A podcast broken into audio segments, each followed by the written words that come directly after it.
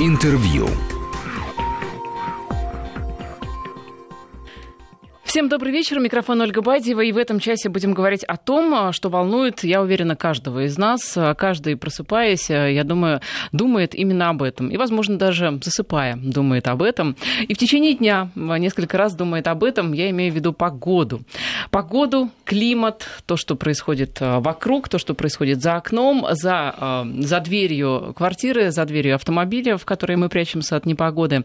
И, в общем, достаточно ну, нетипичный необычные, может быть, неожиданные э, явления, которые в последнее время нас накрыли, ну, в частности, слишком холодное лето где-то в Москве, да, где-то, наоборот, слишком жаркое, э, ураганы, тайфуны, которые в разных регионах земного шара происходят, э, предсказания о том, что супервулканы скоро начнут извергаться. В общем, такое ощущение, что, возможно, что-то такое происходит в мире. А что происходит, мы пытаемся разобраться вместе с кандидатом физико-математических наук, старшим научным сотрудником Института физики атмосферы имени Обухова Российской Академии Наук Александром Чернокульским. Александр, здравствуйте. Добрый вечер. Мы также э, хочу объявить наши координаты. Вдруг у вас э, есть вопросы, ну, не касательно, конечно, погоды на завтра, а более глобальные. 5533 – это номер смс-портала, и наш вайбер WhatsApp плюс 7 903 170 63 63. Вот сейчас как раз э, звукорежиссер э, сидит улыбается и говорит, что хочет солнца, а солнца, в общем, нет, и э, ну, в ближайшее время, наверное, не предвидится, потому что осень. Ну, Александр, э, давайте начнем с общих вопросов. Вот э, я сказала о том, что что-то вроде такого такое странное происходит в природе. Вы вообще угу. согласны или, в общем, все нормально? Ну, а, если вы заметили, что что-то происходит странное, значит, наверное, все-таки что-то происходит. Но с точки зрения ученого, с точки зрения метеоролога, для нас, конечно, мы, мы знаем о разном, о том, что погода бывает совершенно разная, и для нас, наверное, ничего удивительного нет, что она вот что произошло такое явление, мы знаем, что такое явление тут может быть, вот оно произошло, да. Э, для нас ничего странного, для жителя, который далек от метеорологии, жителя города, например, может показаться странным, что давно такого не было, или там не помню я на своем веку такого. Для него это может показаться странным. А о чем говорят ученые в последнее время? Вот академик Обухов, основатель нашего института, в свое время сказал, что погода становится более нервной. А о чем как и все мы. Э, как и все, ну я не знаю, все не все, а не буду обобщать. Э, что в последнее время с изменением климата мы в наших широтах отмечаем более резкие изменения погоды. Можем ожидать этого. И вот отчасти возможно, что люди, может быть, как-то это замечают. Но хотя мне кажется, что это все-таки такая чистая статистика, для которой нужен долгий период для наблюдений, чтобы что-то это заметить. А мне кажется, все-таки люди, ну нет, просто забыли о том, что было там три года назад или четыре года назад, и думают, о, опять сильный дождь там или опять холодно, хотя это ничего страшного в этом нет. Ну вот э, давайте начнем с того, что вот из последних событий, угу. которых, которые все помнят, э, э, лето, которого практически не было. Это нормальное явление или это все-таки некая какая-то аномалия, которую можно, может быть, чем-то объяснить? Ну, это, безусловно, некая аномалия, но не сказать, что это какая-то сильная аномалия. Отклонение температуры средней за лето было полтора-два градуса в средней полосе, ниже, чем норма. Правда, норма, надо помнить, что 61-90. Просто люди забыли, какие были в то, в то время, какой был летний сезон. Привыкли к тому, что за последние 10-15 лет у нас лето в основном жарче, чем обычно, там на 2-3 градуса, на 3-4 иногда. И как-то, ну, не говорят, ой, какое оно жаркое было, нормальное лето. А тут оно вот было холоднее холоднее, чем несколько предыдущих, и показалось, что оно холодное. Для нашего климата не сказать, что это было какое-то супер выдающееся холодное лето. Бывали и более холодные. Вот мы говорим о погодных явлениях, в том числе экстремальных. Угу. А какие явления вы называете экстремальными? Ну, обычно экстремальными явлениями являются, скажем так, погодные явления, соответствующие здесь несколько математики 5 или 10% квантилю распределения, то есть встречающиеся а, в одном десятом или в одном двадцатом, или даже реже в одном сотом случае. Ну вот, например, осадки, количество осадков, выпадающих а, а, в день на какой-то территории, вот дождь такой интенсивности, он встречается раз, вот один раз там из, из 100 случаев, вот такой силы дождь. Вот мы считаем, что он экстремальный. Вот Например, так. Для метеоролога такое чисто строгое довольно-таки определение. То есть, по сути, экстремально все, что случается редко. Да. Интересно. То есть, если вдруг а, у нас будут ну, лето такие вот холодные, а, холоднее, да, они будут экстремальны просто потому, что они редко случаются. А ну, так-то это нормально. Для температур скорее аномально все-таки. Мы больше любим использовать слово аномально холодно. Экстремально это уже лучше говорить аномально холодный. Экстремально холодный это все-таки уже так ощутимо. И, наверное, здесь есть некий оттенок а, некого социально-экономического эффекта, когда мы говорим о слове экстремально. Ну и здесь, э, конечно же, всех волнует возможность предсказывать угу. эти явления. Угу. Какие сейчас э, есть ну, механизмы и вообще возможности у климатологов, насколько далеко и, главное, насколько точно они могут заглянуть в будущее? Ну, тут надо разделить, конечно же, все явления нельзя в одну кучу сваливать. Можно говорить о о том, что будет какой-то сезон, там, ближайшая зима, например, чуть теплее или чуть холоднее нормы, или мы говорим о том, что через два часа придет ураганный ветер в какой-то город. А Давайте, Здесь допустим, есть, да, а... то есть надо разделить э, либо очень э, такие мелкомасштабные, но заблаговременность которых невысока, либо, скажем так, на крупных регионах развивающиеся аномалии. Поэтому и у них как бы разная предсказуемость. Но если мы говорим о сезонном прогнозе, то он, конечно, качество сезонного прогноза и качество прогноза вот на ближайший год, два, три, оно невысоко. Это вот как раз провал такой идет в, скажем так, в возможностях прогнозирования. Синоптики могут прогнозировать хорошо вперед на 14, 10-14 дней – это прогноз, э, определяемый уравнениями гидродинамики. Э, когда мы знаем начальные граничные условия, мы запускаем э, уравнения, с использованием наилучших на сегодняшний день математических моделей и получаем картину того, как будет развиваться а, в ближайшее время обстановка, ну, как будет развиваться ситуация в атмосфере. И из, исходя из этого мы говорим, как будет, ну, как, какая погода будет в каком-то конкретном месте. Проблема в том, что где-то через 10-14 дней атмосфера забывает свои начальные условия. И модель может показывать что угодно, что вот развиваться будет так-то, так-то, так-то, но это уже будет совершенно далеко от реальности, и прогноз будет хуже, чем вот если мы будем смотреть на то, что в среднем бывает э, в этом регионе вот в этот день. То есть прогноз даже будет хуже. То есть, а, когда вот да. Эм, мы слышим такие прогнозы, ну, например, по поводу зимы предстоящей, сначала говорили, что она будет э, очень холодной. Сейчас я видела уже прогнозы, что нет, нормальная будет зима. Получается, этому можно просто вообще не верить? Не совсем, а, не совсем. Здесь мы, понимаете, говорим на 10-14 дней, мы говорим в других терминах. Мы говорим в терминах в таком-то конкретном месте будет температура там плюс 15-17, то есть разброс в 3 градуса, ну и говорим, что будет без осадков или небольшое количество осадков, облачность и так далее. Мы говорим о конкретной погоде.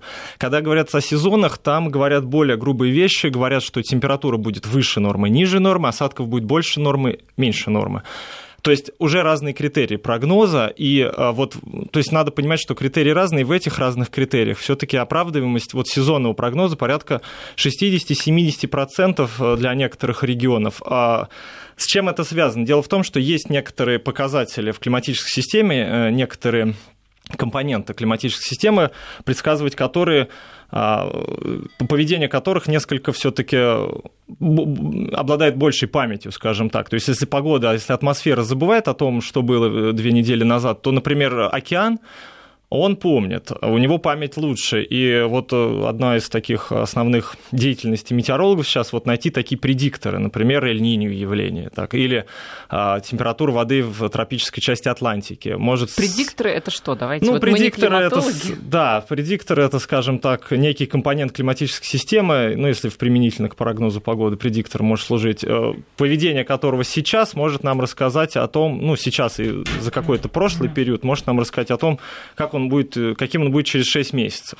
А вот зная, какое, какое состояние океана будет через 6 месяцев, ну, грубо, вот мы примерно можем сказать, какое состояние океана будет, может быть, отчасти верхней стратосферы мы можем посмотреть, какая погода соответствует обычно вот таким условиям в океане и в стратосфере. Сказать, ну, Но... погода будет вот крупномасштабной на европейской территории. Обычно в это, вот при таких условиях температура бывает выше нормы обычно, а осадков меньше. Ну, я, например, говорю. Я ну, Александр, вот смотрите, да. давайте оттолкнемся от конкретного прогноза, что зима будет холоднее, чем...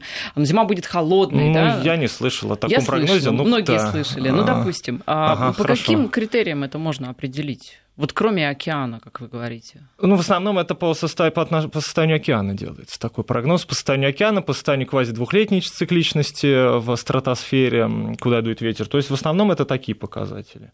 А, по влагозапасу в почве, например, а, насколько много влажности. Чем больше влаги, тем, тем ну, теплее? там не сказ... Нет, там не, не очевидные связи. То есть э, просто есть несколько... некоторый набор предикторов. Я все не назову, потому что я не специалист вот именно в сезонном прогнозе. Я знаю общие принципы, но наука не стоит на месте. Возможно, сейчас появились какие-то уже новые предикторы. А по набору этих предикторов определяется такое наиболее вероятное состояние, скажем так, атмосферы за весь сезон. Ну, а это, что, такое. что касается, а, здесь понятно, да, то есть прогнозы на сезон, они могут... То есть это статистика, по сути, ну, это да. такая простая статистическая зависимость. А что касается других прогнозов, именно катастрофичных, например, э, землетрясения, цунами, ураганы. Ну, смотрите, землетрясение, цунами, это сразу нет не к метеорологам, это геологи, это mm вообще, мы это не касаемся, потому что цунами – это просто следствие землетрясения. Ураганы. А, опять же, понятие урагана классическое метеорологическое ураган – это тропический циклон, который развивается либо в Атлантике, либо в восточной, э, восточной части Тихого океана. Это называется ураганы, тропический циклон, в западной называется тайфуны.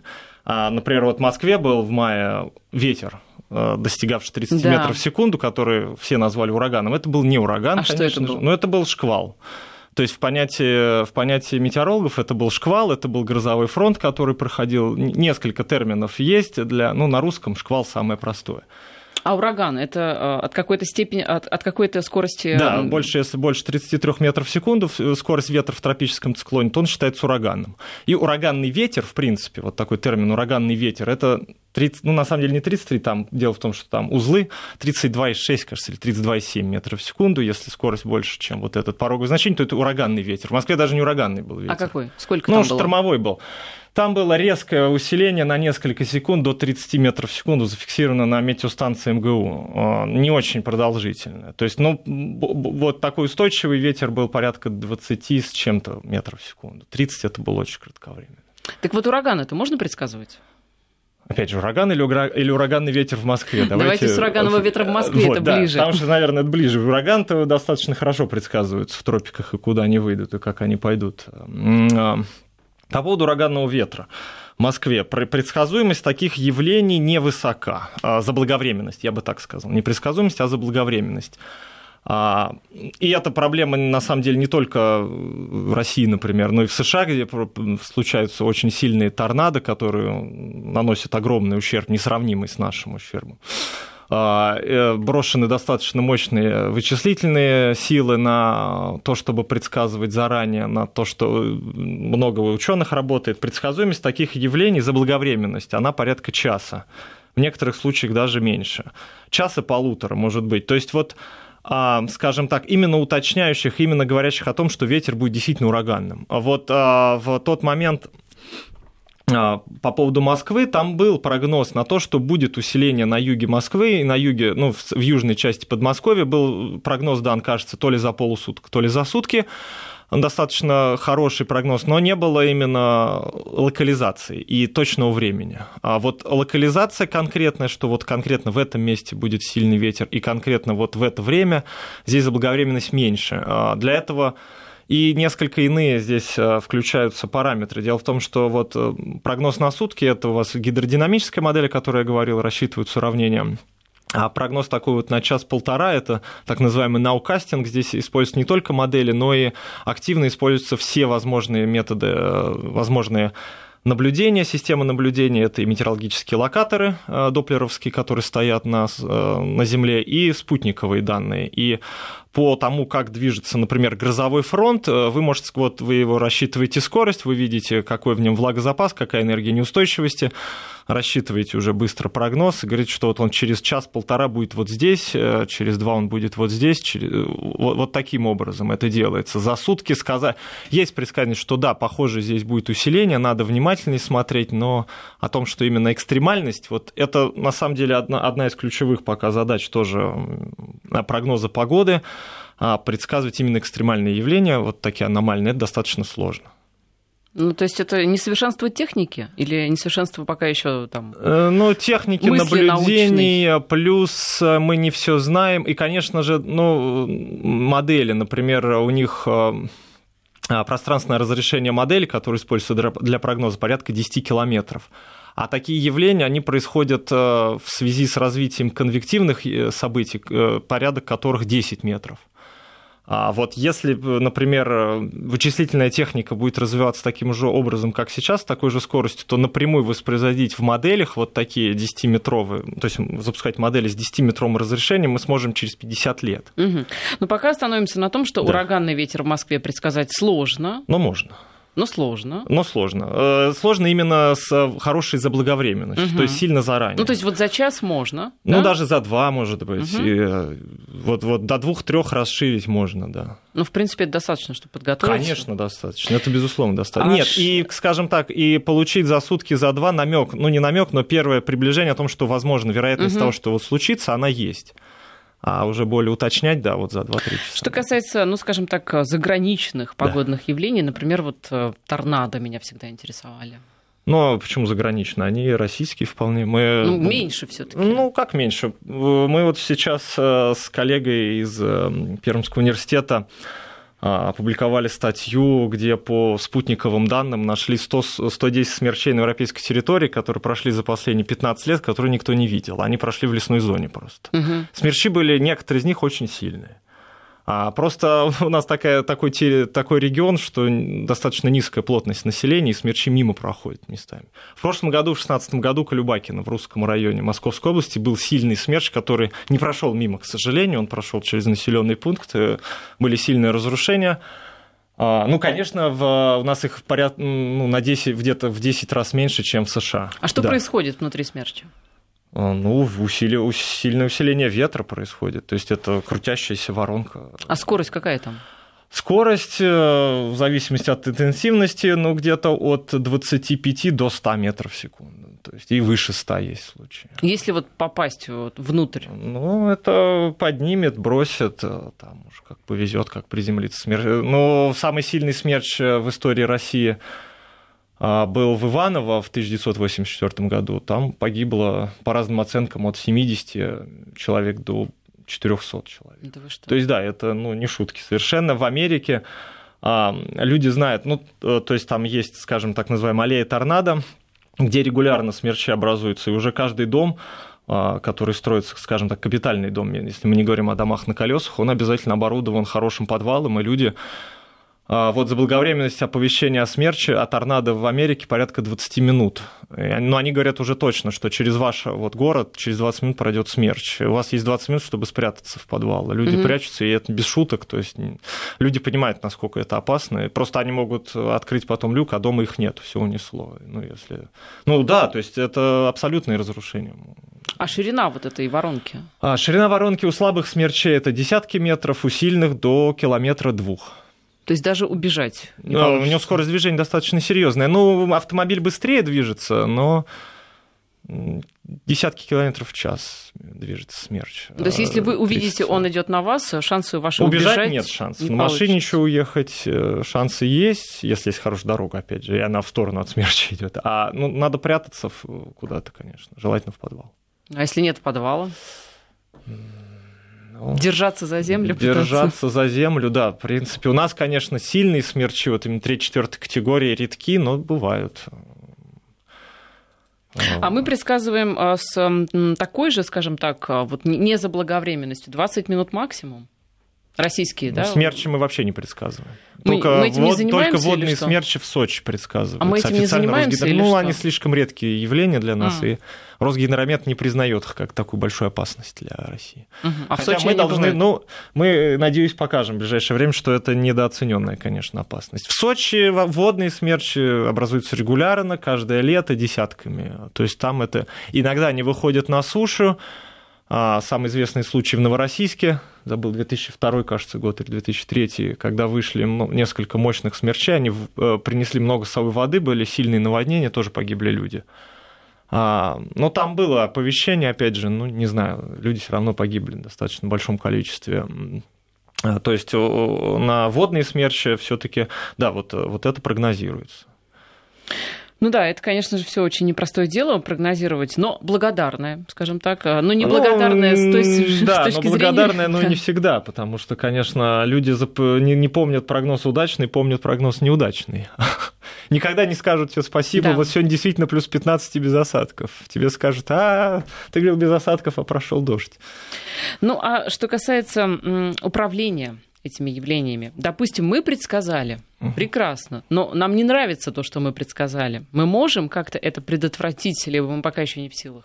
Ну, а, вопрос, а, вопрос цены. А, скажем так, какие-то явления можно попробовать смягчить или даже или даже противодействовать им полностью. Например, а, большая проблема был град. Ну, не был, он и есть град а, в сельскохозяйственных районах юго-европейской территории, Крым, Армения. Вот на Украине в Советском Союзе разрабатывались достаточно мощные методы противодействия граду специальной обработки градовых облаков различными реагентами, чтобы либо град не образовывался, либо он подал более малого размера, выпадал до сельскохозяйственных полей. Вопрос здесь в том, что ну, это очень дорогое удовольствие запускать, вот, например, самолеты, распылять реагенты. А вопрос, что это там дешевле, да, вот потратить деньги на это распыление или на то, что погибнет урожай на, каким, на каком-то месте. А, из последнего, ну, то есть вот градовые, они продолжаются а, такое воздействие на градовые облака, продолжаются разработки. В, в Москве, если мы говорим о нас, ну, хороший пример – это разгон облаков во время парада, как вот, да, говорят. Но... Хотя, в общем, тоже для некоторых спорный момент. У нас сейчас э, новости и реклама, и вернемся в эфир. Интервью.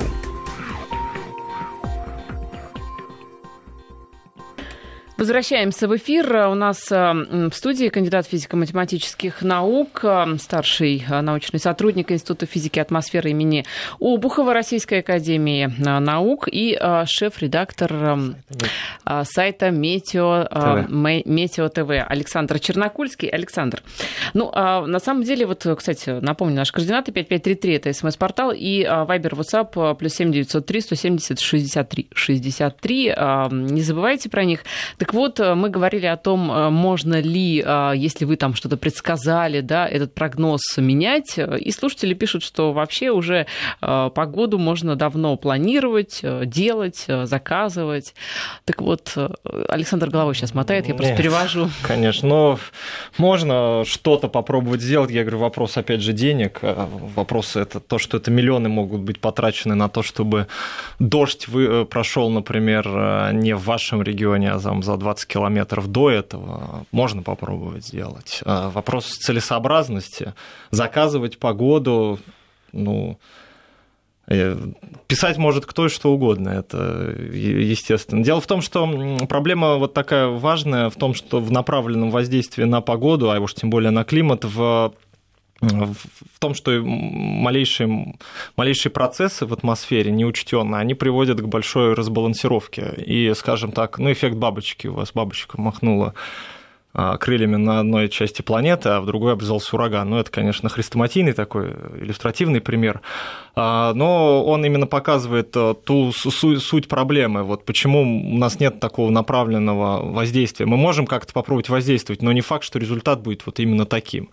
Есть э, несколько моментов. Мы знаем, да, что вот если мы засеем вот конкретно такой тип облаков, конкретно таким реагентом, то а, дождь э, пройдет раньше, например, ну или вообще не образуется в какой-то мере дождь. А если вот пойдет вот, а, например, идет холодный фронт с мощным развитием кучи дождевых облаков, чем-то их не засеивая, они все равно пройдут.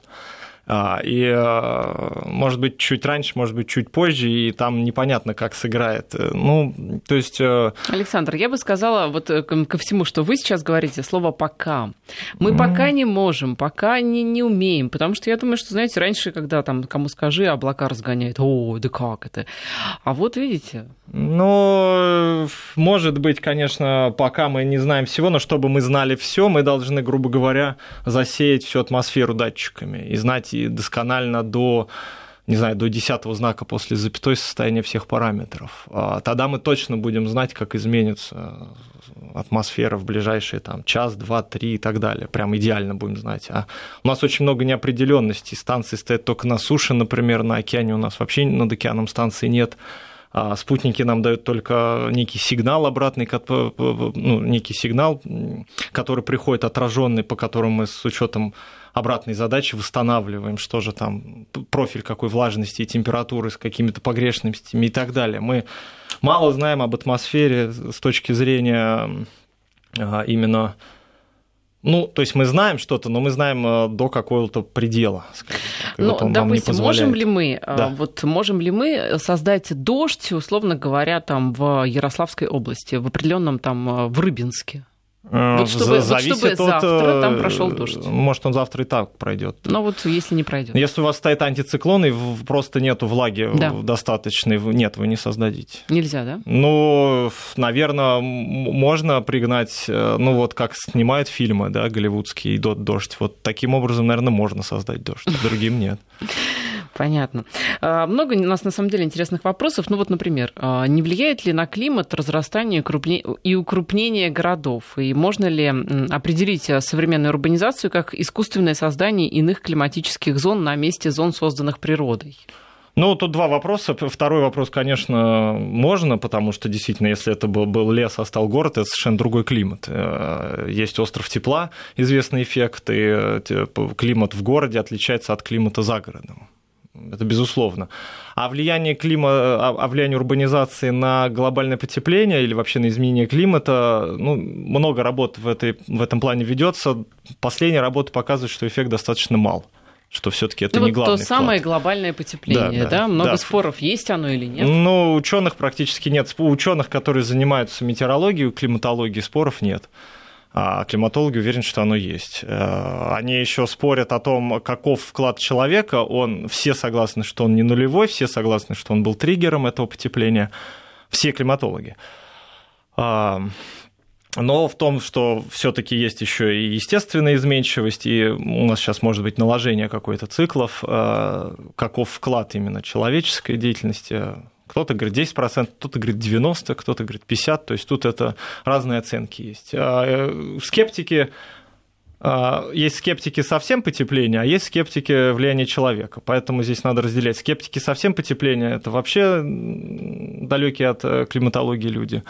А, скептики именно влияния человека, здесь надо смотреть. Если они признают влияние человека, но говорят о процентах, надо, ну, я готов как бы, мы готовы их слушать и смотреть, какие у них доводы. Ну, в принципе, Зачастую вот... это просто люди очень далекие от э, метеорологии, у меня есть такой хороший пример. Вот у вас, ну просто люди, которые тоже далекие от науки в целом, от обывателей, говорят, для них все ученые это ученые, одна масса единая. И смотрят, ученый говорит, что потепления нет. Ну, он уже ученый, там член-корреспондент, например, Академии наук, ну или там американский, например, какой-то большой ученый, но он сказал, что нет потепления, вот он ученый. А потом смотришь, кто он. Он не климатолог, он вообще физики атмосферы не понимает ничего он занимается своим чем-то. Он там, ну не буду говорить, кто он, но он, он точно не метеоролог, не климатолог.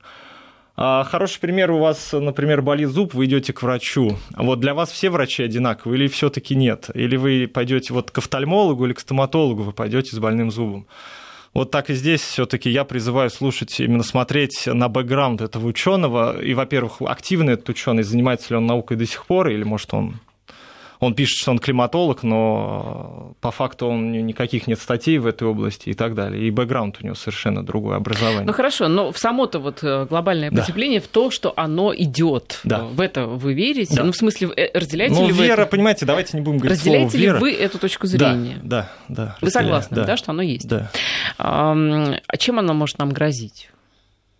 Именно грозить? Да, Или именно грозить. Какие, ну, а оно ведет к росту температуры, во-первых, к росту уровня океана. А рост уровня океана ведет к тому, что будут затоплены а, отдельные территории, в том числе и российские.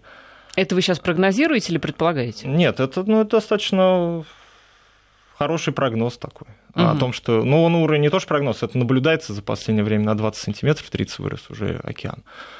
А, за, 21, за 20 век. А, уровень океана растет. А, это не только говорит о том, что вот, скажем так, у вас уровень просто тихо, тихий подъем уровня идет и постепенно затопится, например, какая-то набережная. Нет, это еще и нагон волн сильнее, это еще и засолонение прибрежных территорий, уровень соленых вод поднимается. А рост температуры, если мы говорим об угрозах, ну, просто очень много уже сказано ужастиков таких, не совсем хочется пугать. Есть и положительные моменты, просто надо их извлекать. А, из таких отрицательных для России это таяние вечной мерзлоты, безусловно. И это вся инфраструктура северных городов, просадки а, Почему только для России? Ведь таяние ледников это вообще, насколько я понимаю, проблема общая мировая. Нет, э, таяние ледников я про вечную мерзлоту а. говорю. А. У нас просто большая часть территории находится на вечной мерзлоте. Это замерзшие, ну не вечная мерзлота, она не вечная, это не совсем правильный термин. Вы Много... про города за полярным кругом? Да, да а не только там? за полярным кругом, в Сибири и, и южнее, чем полярный круг. Так им же, наоборот, теплее будет. Им теплее будет, да. Проблема в том, что многие... Проблема в том... Ну, не проблема, а просто надо это учитывать. И при строительстве надо понимать, что то, что вы вбиваете в ледяную глыбу сваи, что это сейчас ледяная глыба, а через 30 лет это у вас жидкая почва там или болото, не дай бог. А вы именно такие периоды, да, временные, 30 лет? Климатологи смотрят на, на большие периоды, да, 20, 30 и так далее лет, да.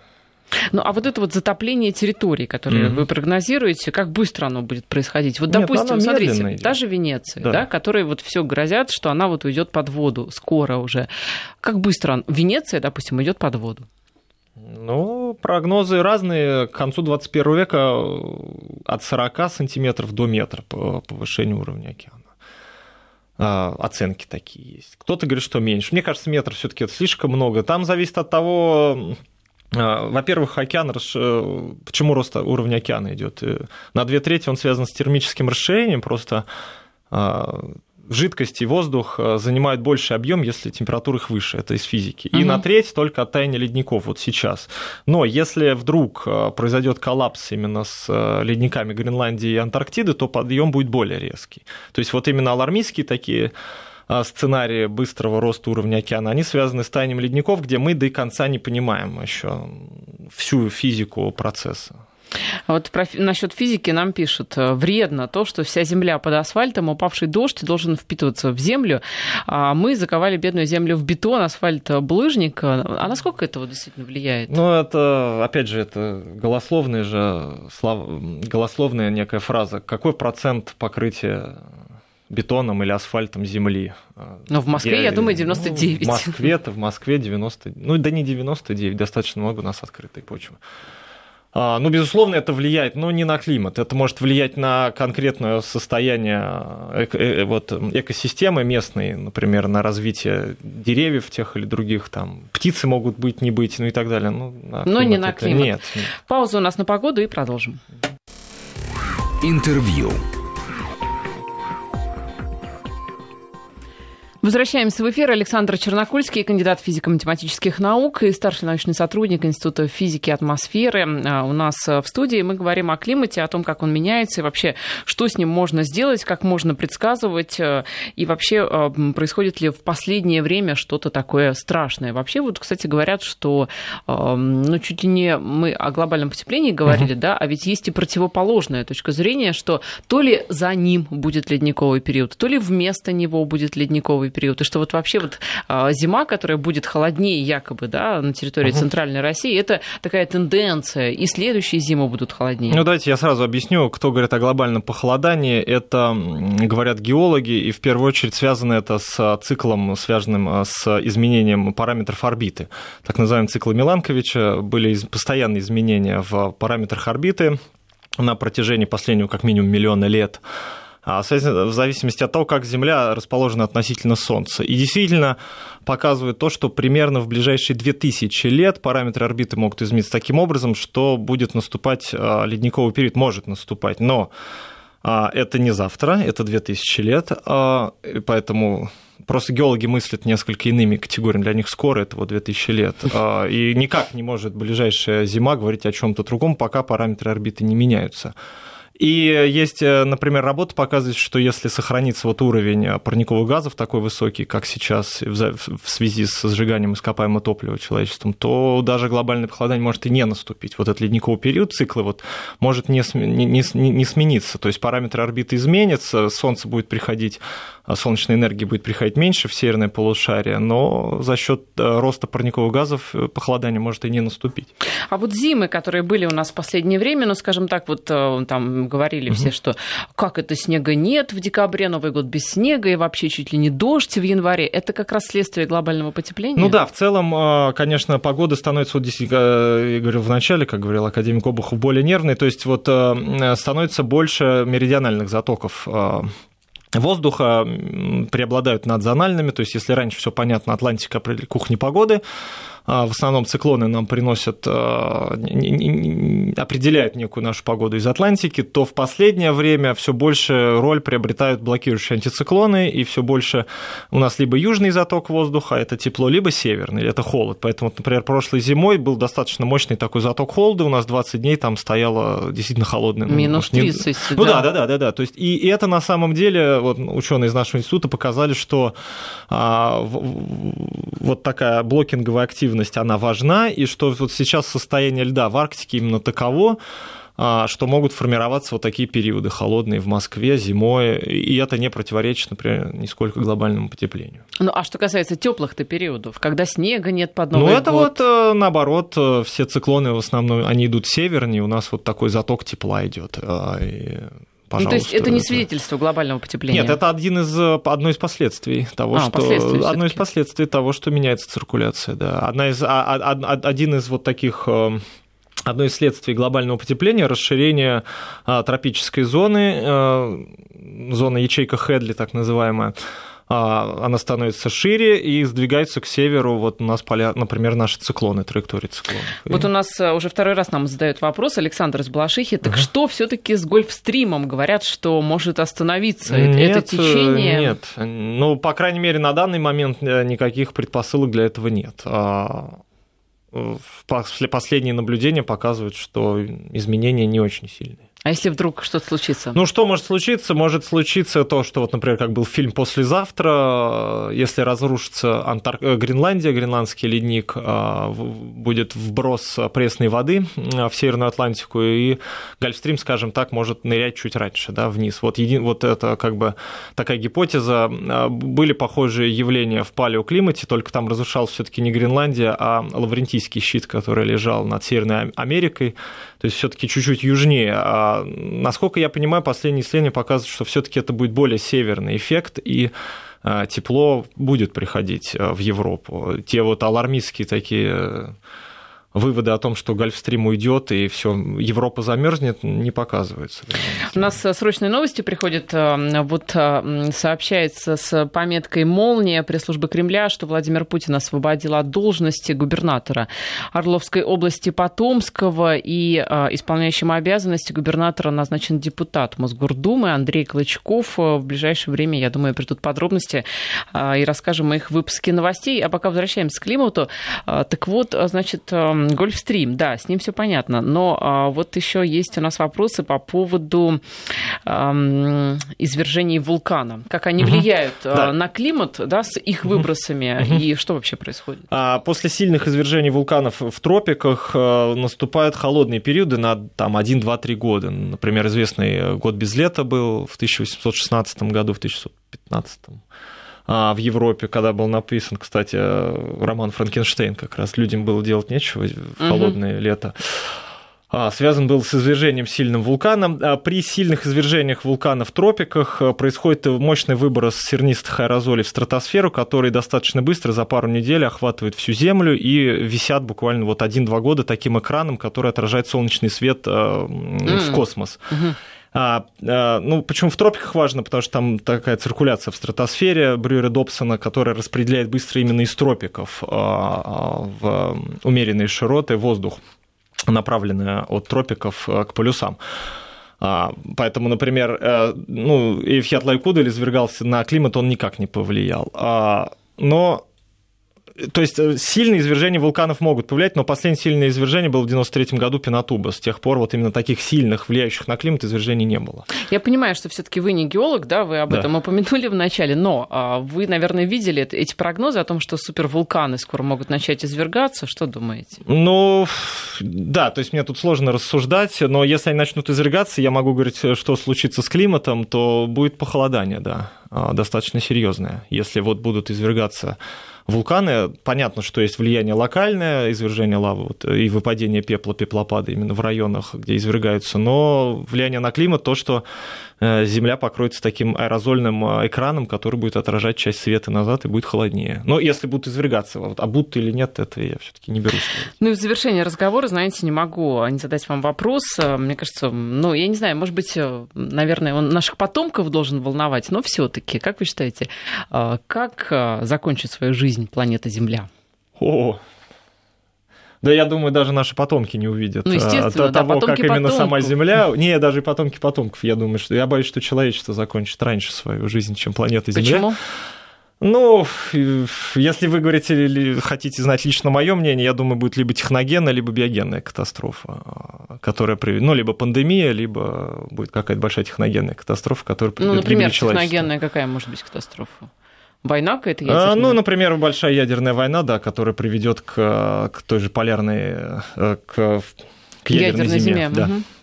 Угу. Либо биологическая Либо вспышка, пандемия, да? да, да. Я боюсь, что человечество закончит раньше свою жизнь, чем, чем планета Земля. То есть человечество погибнет от самого себя, по сути. Ну, да, это мое личное мнение. Да. Так, а планета да. Земля?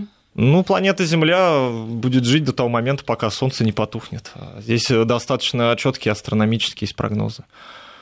А, там все, все, там все очень четко.